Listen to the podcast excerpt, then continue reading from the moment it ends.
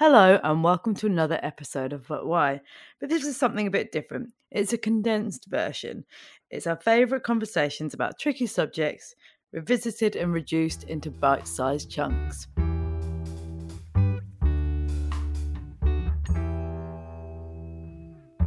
Hello, and welcome to another episode of But Why, the podcast that's all about digging into big questions and tricky topics via honest conversations. This week, we're going to be looking at war. Today, I'm talking to Taban Shoresh, a former child genocide survivor. Taban is the founder of Lotus Flower, a non profit that supports women conflict survivors and refugees in Kurdistan, Iraq. With a political activist father during the Saddam Hussein's regime, Taban was imprisoned with her family aged just four and they narrowly escaped being buried alive. After a year of dodging bullets and bombs, they were finally flown to the UK by Amnesty to start a new life. Then, in 2016, Taban decided to give up her successful City of London career and establish the Lotus Flower. It now supports women and girls who have lost everything in the hands of ISIS, including their homes and loved ones, and who, are also su- who have also suffered barbaric crimes such as slavery, rape, and torture. I mean, I'm just saying those words because they're the they're the way I want to introduce it, and then you have to try and for a minute absorb the actual reality of all of that, and it's it's absolutely extraordinary. It really is. So tell me about like the earliest memories of your childhood, I suppose. So I guess in terms of my childhood, my um, I was born into the Iran-Iraq War, so I'm Kurdish. I'm from northern Iraq, and I was born into that region into a war, um, and that was between Iran and Iraq that was going on. And then on top of that, because we're Kurdish and the Kurds were oppressed by all the regions that Kurds resided in, um, we we were targeted because my dad was a political activist. He was also a Peshmerga, so he was a freedom fighter. Um, he also was a poet. And at that time, his poems were invoking people to uprise. And so he was on the most wanted list, not only for carrying a gun, but also carrying a pen. Mm. So the way that they would capture these families was that uh, these men was was by capturing the families. Um, I don't remember like my childhood days. I don't remember our dad being with us a lot. Mm-hmm. Um, I think at one point my mom tells me a story where he'd come back from the mountains and carried me and said, "Whose child is this?" Didn't realize really? it's his child. So he never really spent a lot of time at home. They were always fighting part of the cause um, and away from the family, and so we didn't really spend a lot of time together as a family. It was mainly my mum bringing us up as a single parent. She was working at the time, um, and actually, so when she was working you know, in, in offices you would have secret police. So if she would take too much time off, they would interrogate her to find out why and where she'd been. And the time that she would take off is actually when she would go and visit my dad um, secretly. And she'd had enough of this and just decided, right, I've had enough. I need to leave. I can't be interrogated after each time I leave work or take time off. Mm-hmm. So she left, and the day after, um, there was I was playing in my grandma's garden and there was a massive knock on the door and like the garden gates and it like startled me because it the rattling on the concrete mm-hmm. And I, I froze and waited for an adult to come out and as soon as I saw my uncle go out to the gates to try and open the door I ran to him like like a child would run to an adult for safety mm-hmm. so I just mm-hmm. ran to him but thought actually it might be family so let's see who's who's come round so I stood in front of him, and as he opened the gate, um, there stood like two Iraqi soldiers, and they asked for my mum. And at this point, my uncle knew why they'd come because mm. it, you know, this this is something that they were doing to people. He tried to deter them by saying, "Oh, actually, um, she she's she's not involved with the father anymore. She's left him, and this is because of this child." And you know, he patted my head thinking that he would somehow uh, deter the situation and mm-hmm. get them to leave. And actually, they looked down at me and said, "Oh, so this this is her child." Um, and he said yes. And at this point, I think he'd realised, "Oh no, I shouldn't have revealed that because uh. they also take the children once you do." Um, so my mum came out and they they just said we're going to take you in for questioning. It's you know not not nothing serious. We'll just take you in for questioning. Um, but I think everyone knew what was really going to happen. And I have an older brother, and so they hid my older brother in the basement, and the basement has like a little window opposite the garden gate. So he actually saw us being taken away.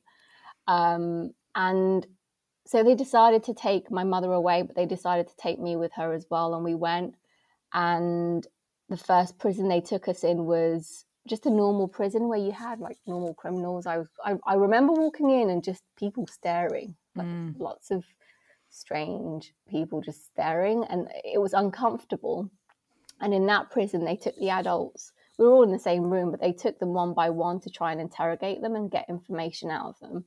And they didn't give anything away. And so after that, they took us to another prison, which I call like an ethnic camp because it was all Kurdish women, children, and men. The men were separated from the women and children. Um, and on the way, they, you know, we picked up a young, I'd say, young man around 18 years old, and he was blindfolded, and he was just crying and screaming, "Please don't kill me! Please don't kill me!" And I mean, he, he's he's dead. That's what they did. They would, especially the young men, they would take them and kill them and execute them. And my grandfather was trying to console him just trying to reassure him that he he's not going to die, but he knew that he would mm-hmm. anyway. They took him off, and we never saw him again. And that was the fate for for, for a lot of men. Um, they would be killed, a lot of them on the spot or in execution style by lining them up. Um, so we were taken to the second prison, and I, I remember this clearly was coming out and just seeing the prison and seeing like small. I remember small windows and all the women gathered around to the small windows to see who was coming, who was new. Um, my grandfather was separated from us because my paternal grandparents were taken as well. Um, and my grandmother was with me. My grandmother was holding me, and my grandmother was the main person that looked after me because my mum was in absolute mm. shock and trauma and angry, and she she so she couldn't really. I mean, I always try and imagine myself in my mum's mum's shoes at that mm-hmm. time. Mm-hmm. I've got a son who's 19, but when he was, you know, four, five, there's no way that I could have gone through what she's gone through. She went through it with two children. So for her at that time, I just remember her being very just numb, numb from mm. life and like not not aware of anything that's going on. She had she had to fight for space for me and my grandma because there was no space in the camp. Everyone was back to back.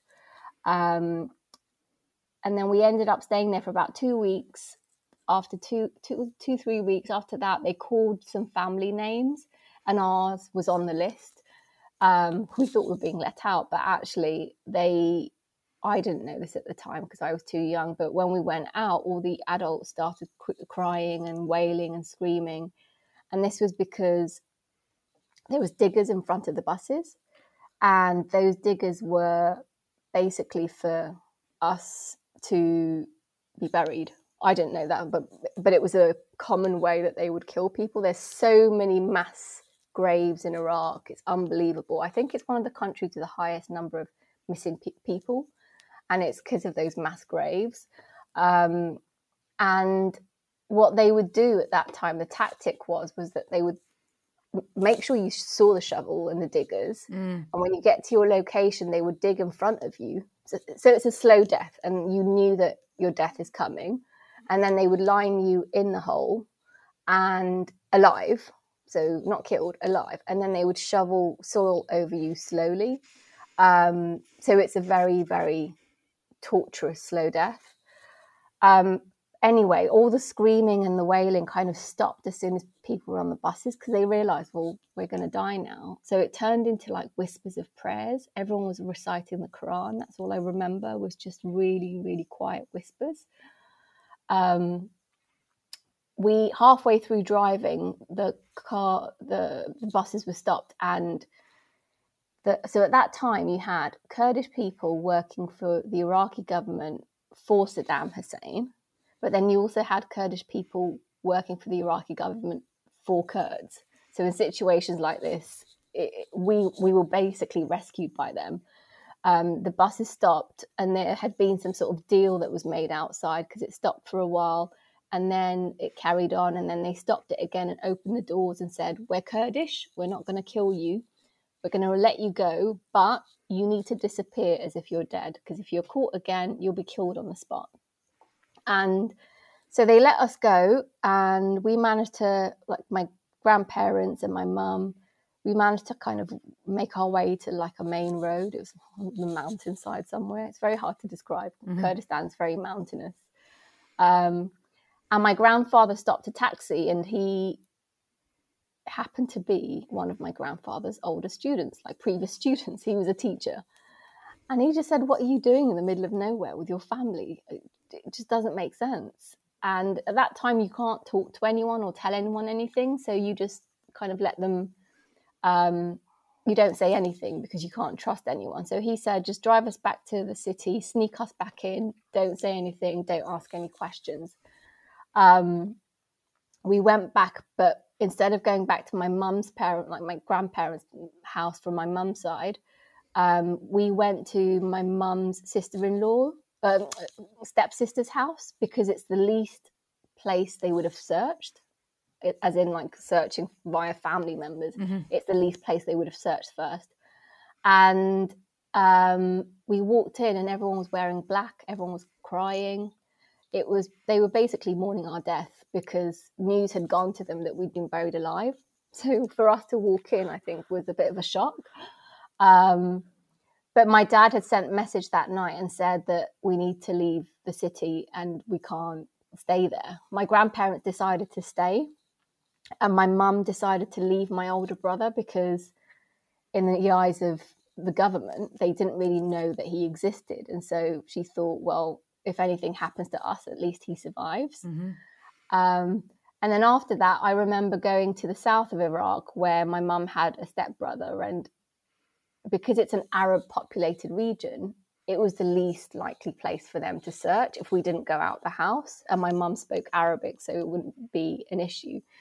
Uh, I wasn't allowed out because I was four years old and I only spoke Kurdish. So for three months, I had to stay indoors. Um, and I remember just fighting with my cousins quite a lot.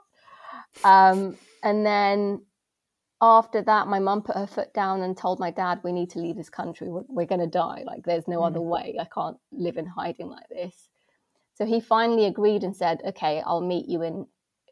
You know, and at that time, you you had the Iran and Iraq war. So all the bombs that were dropping, they were dropping in rural regions, so all the villages. And that was the only way that we could escape. So we would go from one village to the other. We picked up my brother and then we picked up like we met in some villages. Sometimes we'd end up staying in villages alone with just fighters, and there would be like two weeks of bomb raids, and we couldn't go anywhere. Um, I remember once we were at a uh, friend's house and they were doing house searches. I mean, I always think something is definitely protecting me because they were doing house searches and they hid me and my brother in big barrels. So there was a barrel of flour, a barrel of rice. So my mum was like, right, you need to hide in there. And they searched every single house and they stopped at that one and said, okay, we've had enough. I thought, phew, okay, we've had another l- lucky escape. Um, and then we went from village to village, and all these villages were all deserted. Like nobody was there because of the bombs that were dropping. So it was mainly just fighters that would have been there. Um, and then we finally managed to sneak into Iran after 12 months of hiding and fleeing in those conditions. And it was at night time on horseback. And I'll never forget this because I remember, you know, we were going up the mountain with the horse and I was sitting behind my mum and the horses went, and lifted the two legs up. And I thought, oh gosh, we're going to fall off this mountain. Um, but we didn't. Uh, we made it there and in Iran, once we we were there, we had friends, family friends that looked after us, and my dad was going to meet us there. So in the meantime, my dad was still in Kurdistan, and um, Saddam Hussein had hired a husband and wife to poison a group of men, and he was on that list. And so the couple were Kurdish, so nobody suspected anything. And food in my culture is just massive. So you, you invite everyone, you overfeed them, and it's it's just a big, very big thing. So you'd never suspect anyone that invites fighters to be fed. Um, so they laid out a massive feast, and it was all the lovely food, and like you know, they don't eat this food all the day, all the time. So it was a massive, massive feast for them mm. to really um, enjoy. But what they we have this drink called Mastau, and it's it's like Ayran, it's a yogurt drink, and they put the poison inside the yogurt drink, um, and I think it was I can't remember. It was like rat poisoning to take thallium. That's it. Um, so you couldn't smell it and you couldn't taste it, and two men, I think, died on the spot. And as soon as they died, they knew, okay, we've been poisoned.